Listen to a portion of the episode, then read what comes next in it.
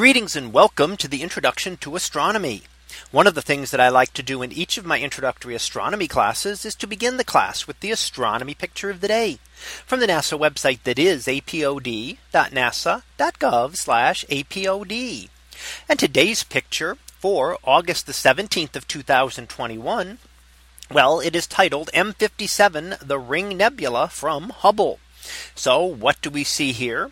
Well, this is one of the objects of Charles Messier's catalog. And in fact, number 57 of objects in that catalog that were fuzzy objects that were actually not comets. And we know that that catalog now contains all sorts of different things from star clusters to nebulae to galaxies. And this is one example here. And this example is a nebula. And this is what is known as a planetary nebula. Now a planetary nebula has nothing to do with planets, although it may have looked like a planetary system forming with through a small telescope. We now know that instead of a planetary system forming, this is the end of the life of a star like our sun.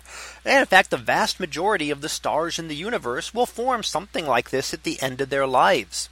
And what happens to stars is eventually they use up the hydrogen fuel in their core and that leaves them without an energy source and the inner core starts to contract down. As the core contracts, the outer layers expand and the star will become a giant and then a supergiant star.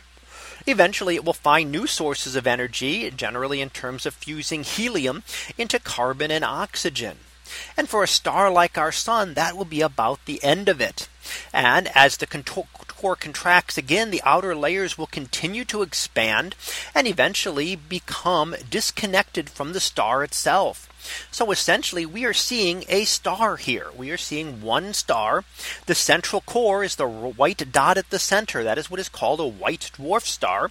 It contains most of the mass of the star compacted down to about the size of Earth, essentially pushing atoms as close together as they possibly can be until their electrons in the atom start repelling each other and hold the star up against gravity. It will then become stable and no longer producing energy and will just remain there slowly cooling off over time. The outer layers expel out into space and we see those as the glowing colors around the central white dwarf star. So those were at one time the outer layers of the star expelled out into space.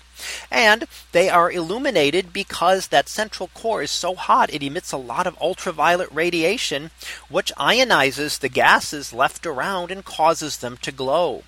So the planetary nebula phase is a relatively short lived stage of the end of a star.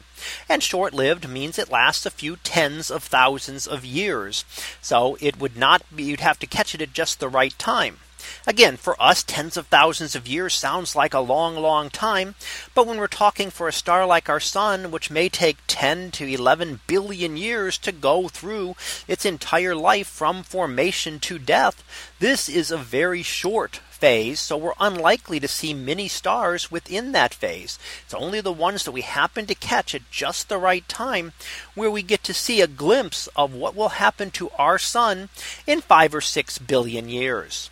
So that was our picture of the day for August the 17th of 2021. It was titled M57 the Ring Nebula from Hubble. We'll be back again tomorrow for the next picture previewed to be rings upon ring. So we'll see what that is about tomorrow.